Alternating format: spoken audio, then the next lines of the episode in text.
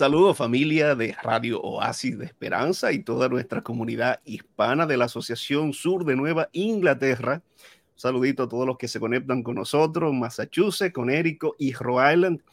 Eh, de paso, queremos agradecerle por los mensajes que nos envían cada semana, peticiones de oración, los saluditos.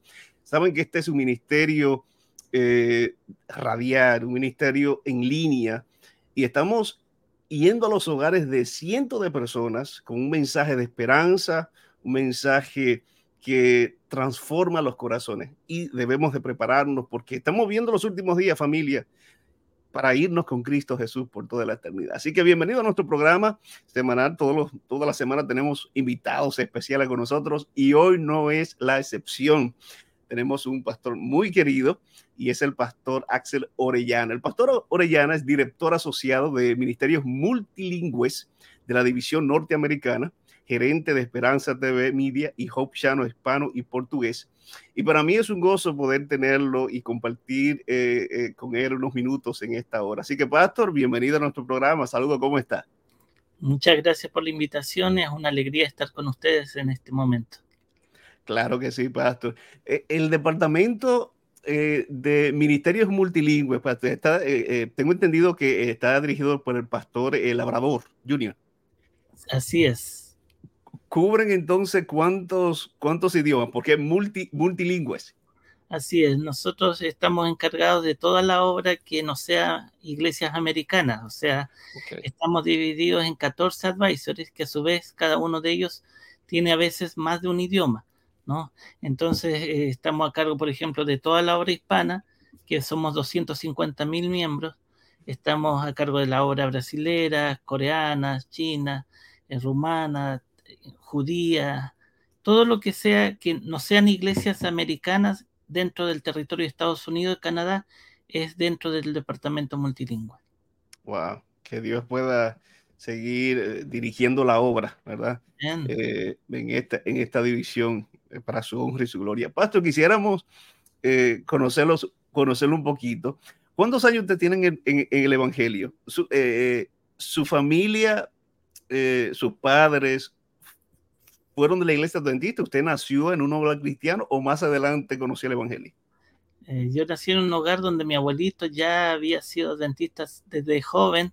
Mi mamá, cuando ella era niña, llegó al Evangelio a su casa, por lo tanto yo me crié en un hogar adventista. ¿Cierto? Incluso mi abuelito cuando yo era niño salía conmigo a dar estudios bíblicos en Brasil, donde yo me crié. Yo nací en Chile, pero me crié en Brasil. Y, ahí salíamos a dar estudios bíblicos desde que yo era niño y, siempre he estado envuelto en la iglesia. Eh, el colegio que yo asistí también era, la Universidad Adventista y en Brasil, en São Paulo. Así que siempre he estado en el medio adventista.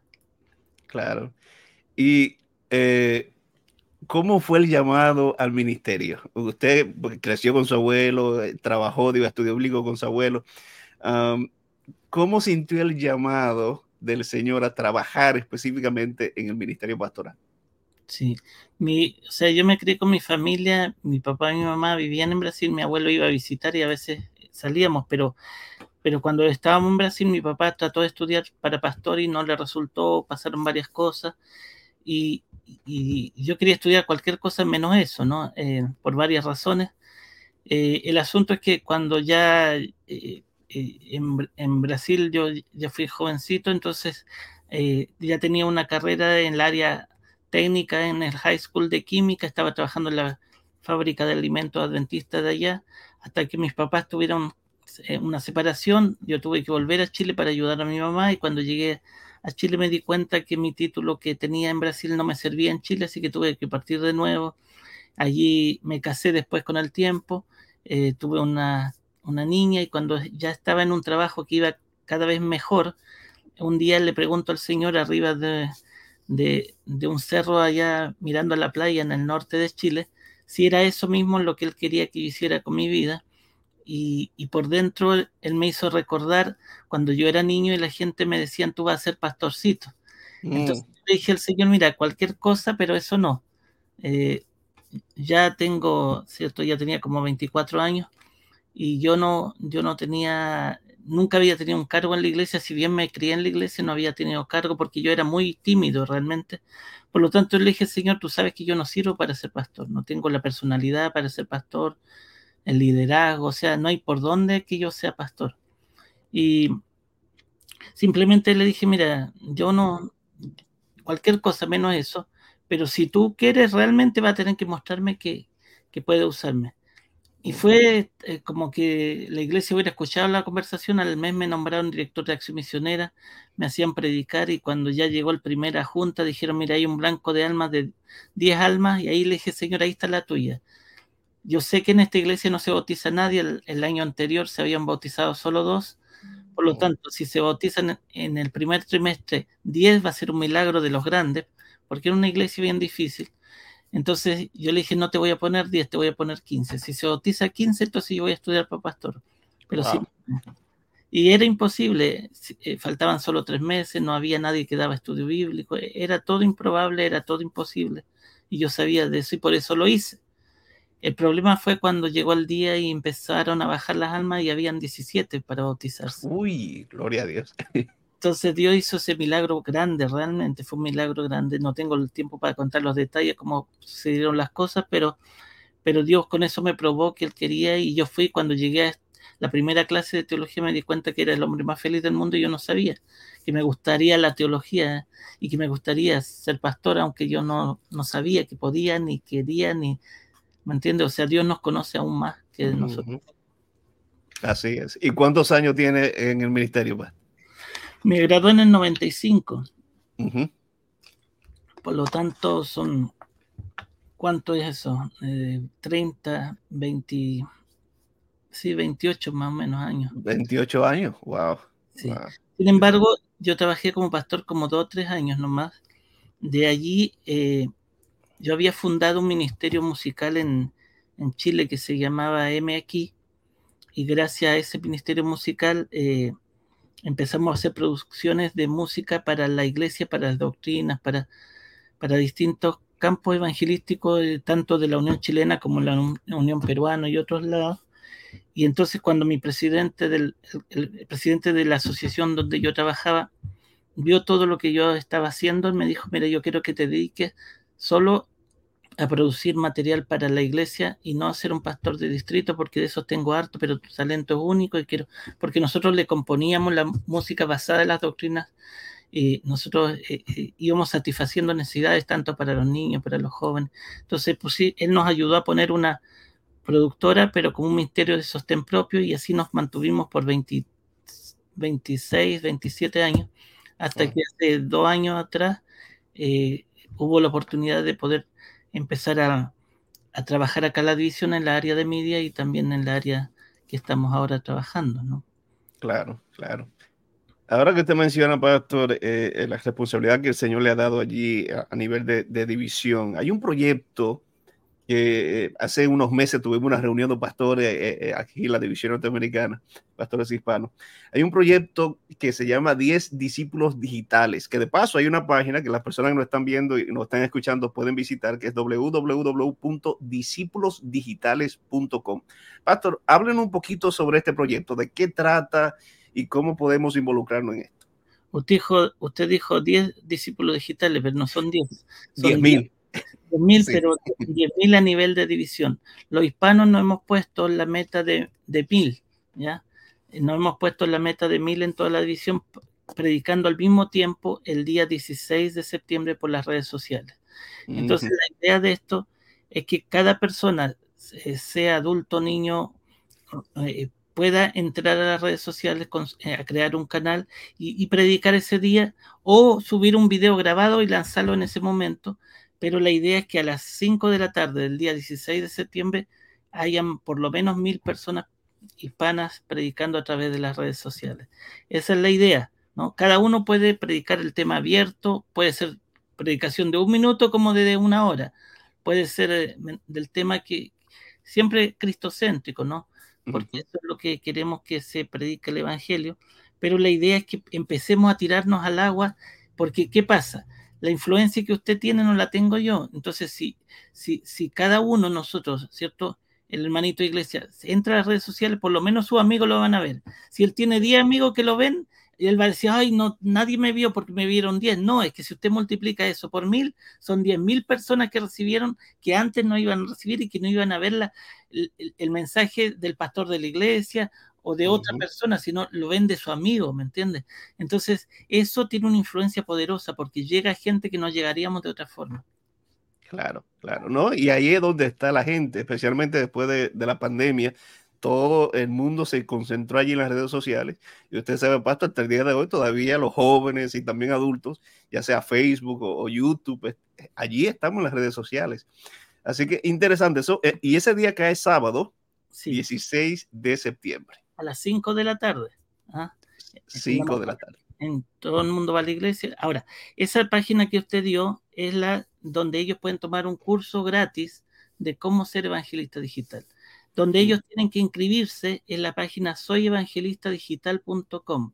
Entonces así nosotros tendremos el conteo de las personas que, que han entrado, ¿cierto? Ya sea antes o después, tienen que inscribirse ahí para que, nos, para que nosotros sepamos que está participando del proyecto. Porque si no, ¿cómo podemos contar que son mil? ¿Me entiendes? Claro. soy evangelistadigital.com.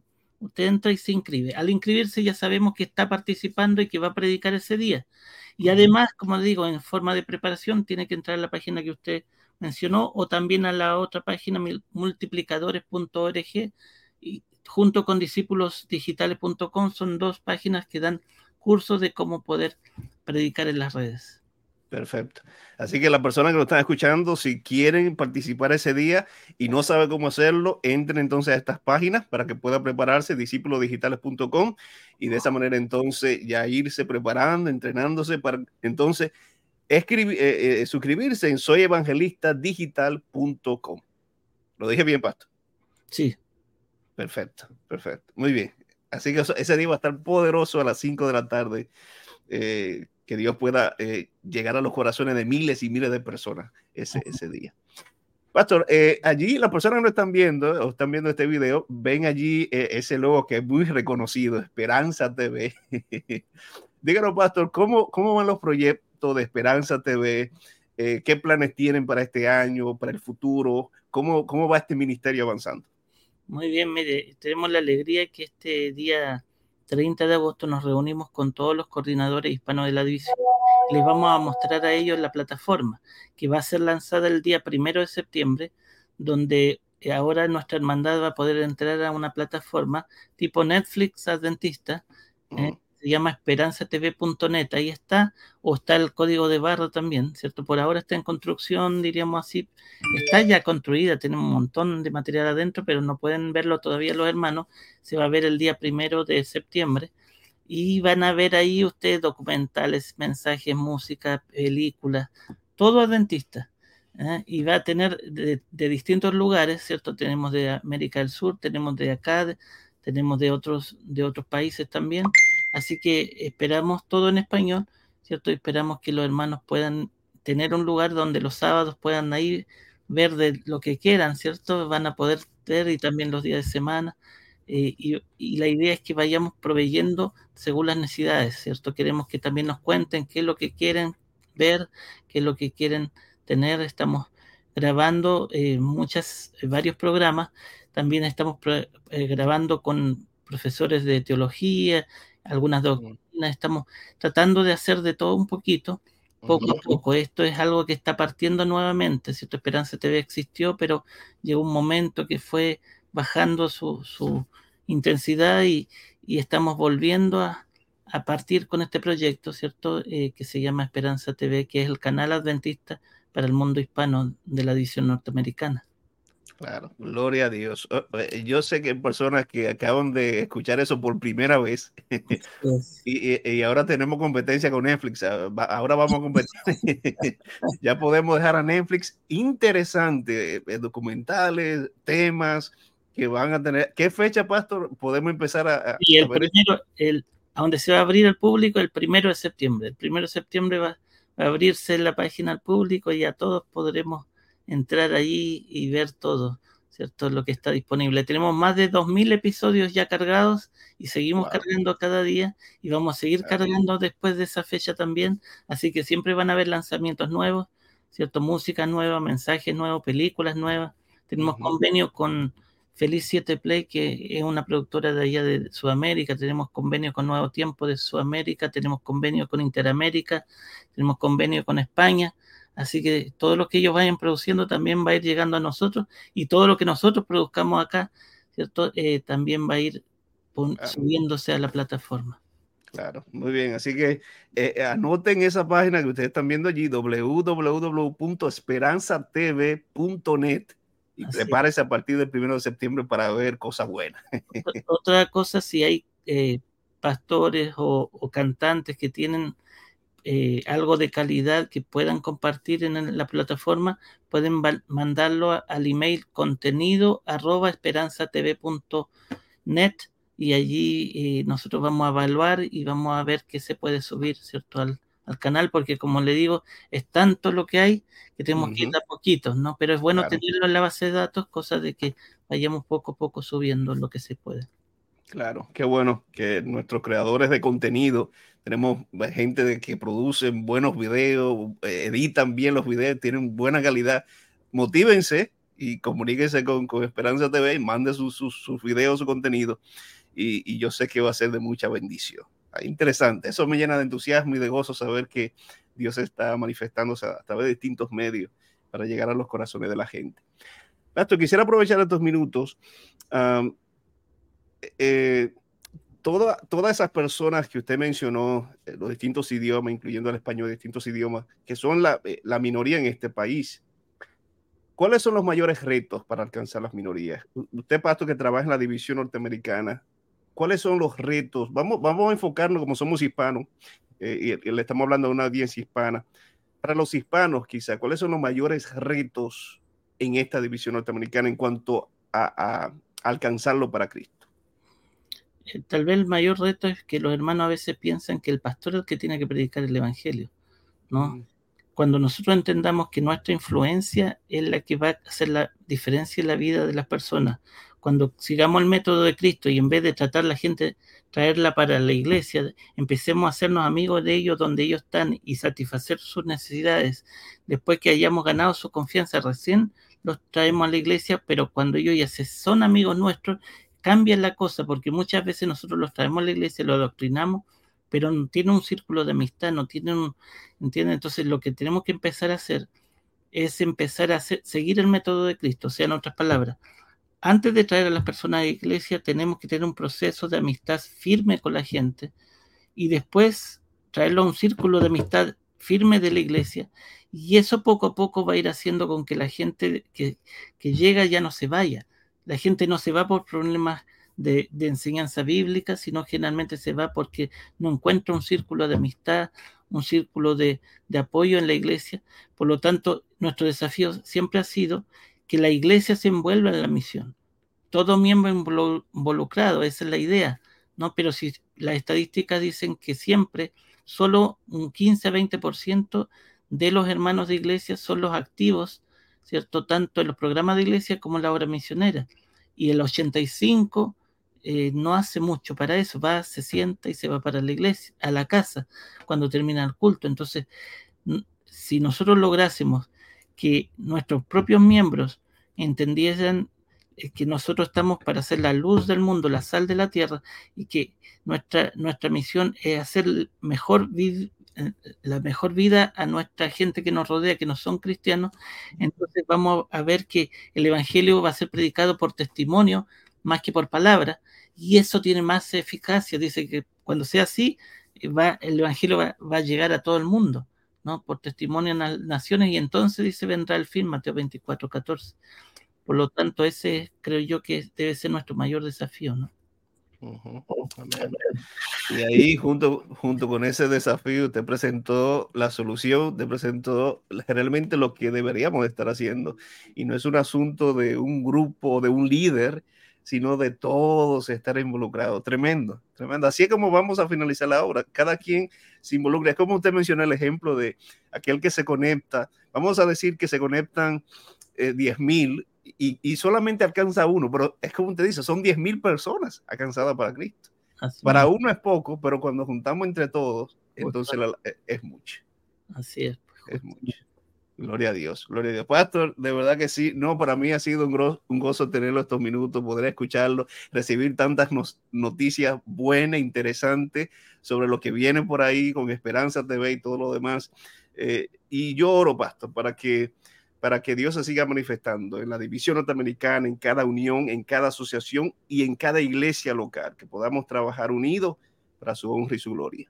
Amén, amén. Eso es así, eso es así. Pastor, yo quisiera que nos despida con una palabra de oración. La persona que nos están escuchando y que nos están viendo, que podamos llevar a cabo lo que hemos hablado, ¿verdad? Que podamos lanzarnos para trabajar para su honra y su gloria. Amén. Oremos entonces. Querido Padre, gracias Señor, te damos por tu amor, por tu misericordia, por tu gracia, por poder saber Señor que aún siendo pecadores tú nos lavas con la sangre de Cristo para poder usarnos, nos das tu espíritu y te pedimos, Señor, que nos hagas entender que somos eh, débiles, pero podemos ser usados por ti. Somos pecadores, pero podemos ser lavados con tu sangre y tu espíritu puede obrar a través de nosotros para llevar a otros a tus pies. Señor, que podamos entender que la mayor predicación en nuestras vidas, preocupándonos por las necesidades de los demás, no solo darles estudio bíblico, sino mostrarles, Señor, amor, aceptación, y así como tú lo hacías cuando estaba en esta tierra, que podamos amar de verdad para que la gente vea que somos tus discípulos porque nos amamos los unos a los otros. Por eso, Señor, eso te pedimos que tú lo puedas hacer en nuestros corazones para que tu evangelio sea predicado rápidamente. Que nos involucremos en las redes sociales donde la gente está, porque nuestra pequeña influencia puede sumar mucho a muchos otros y así podemos ser un gran ejército transmitiendo el mensaje de salvación a muchos.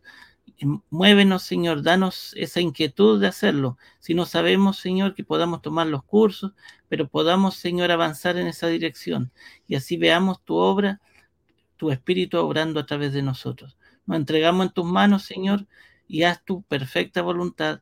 Bendice de una forma especial al pastor Anthony y todo su ministerio y todo lo que está haciendo en, este, en estos medios también.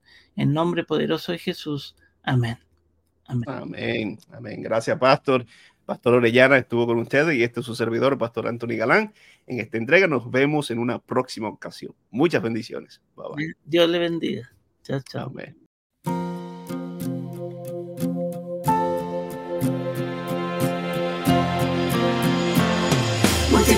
Esperanza, levanta al caído, abraza al perdido está en aflicción.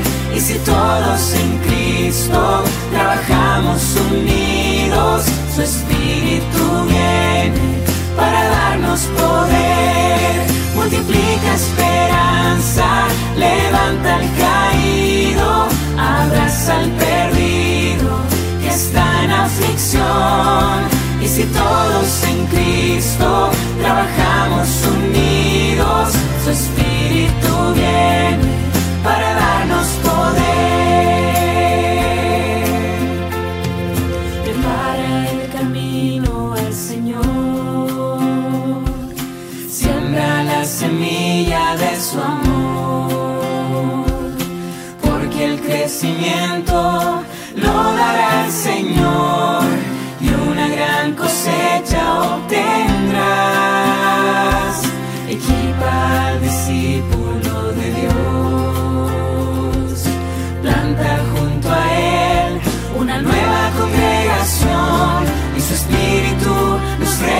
me.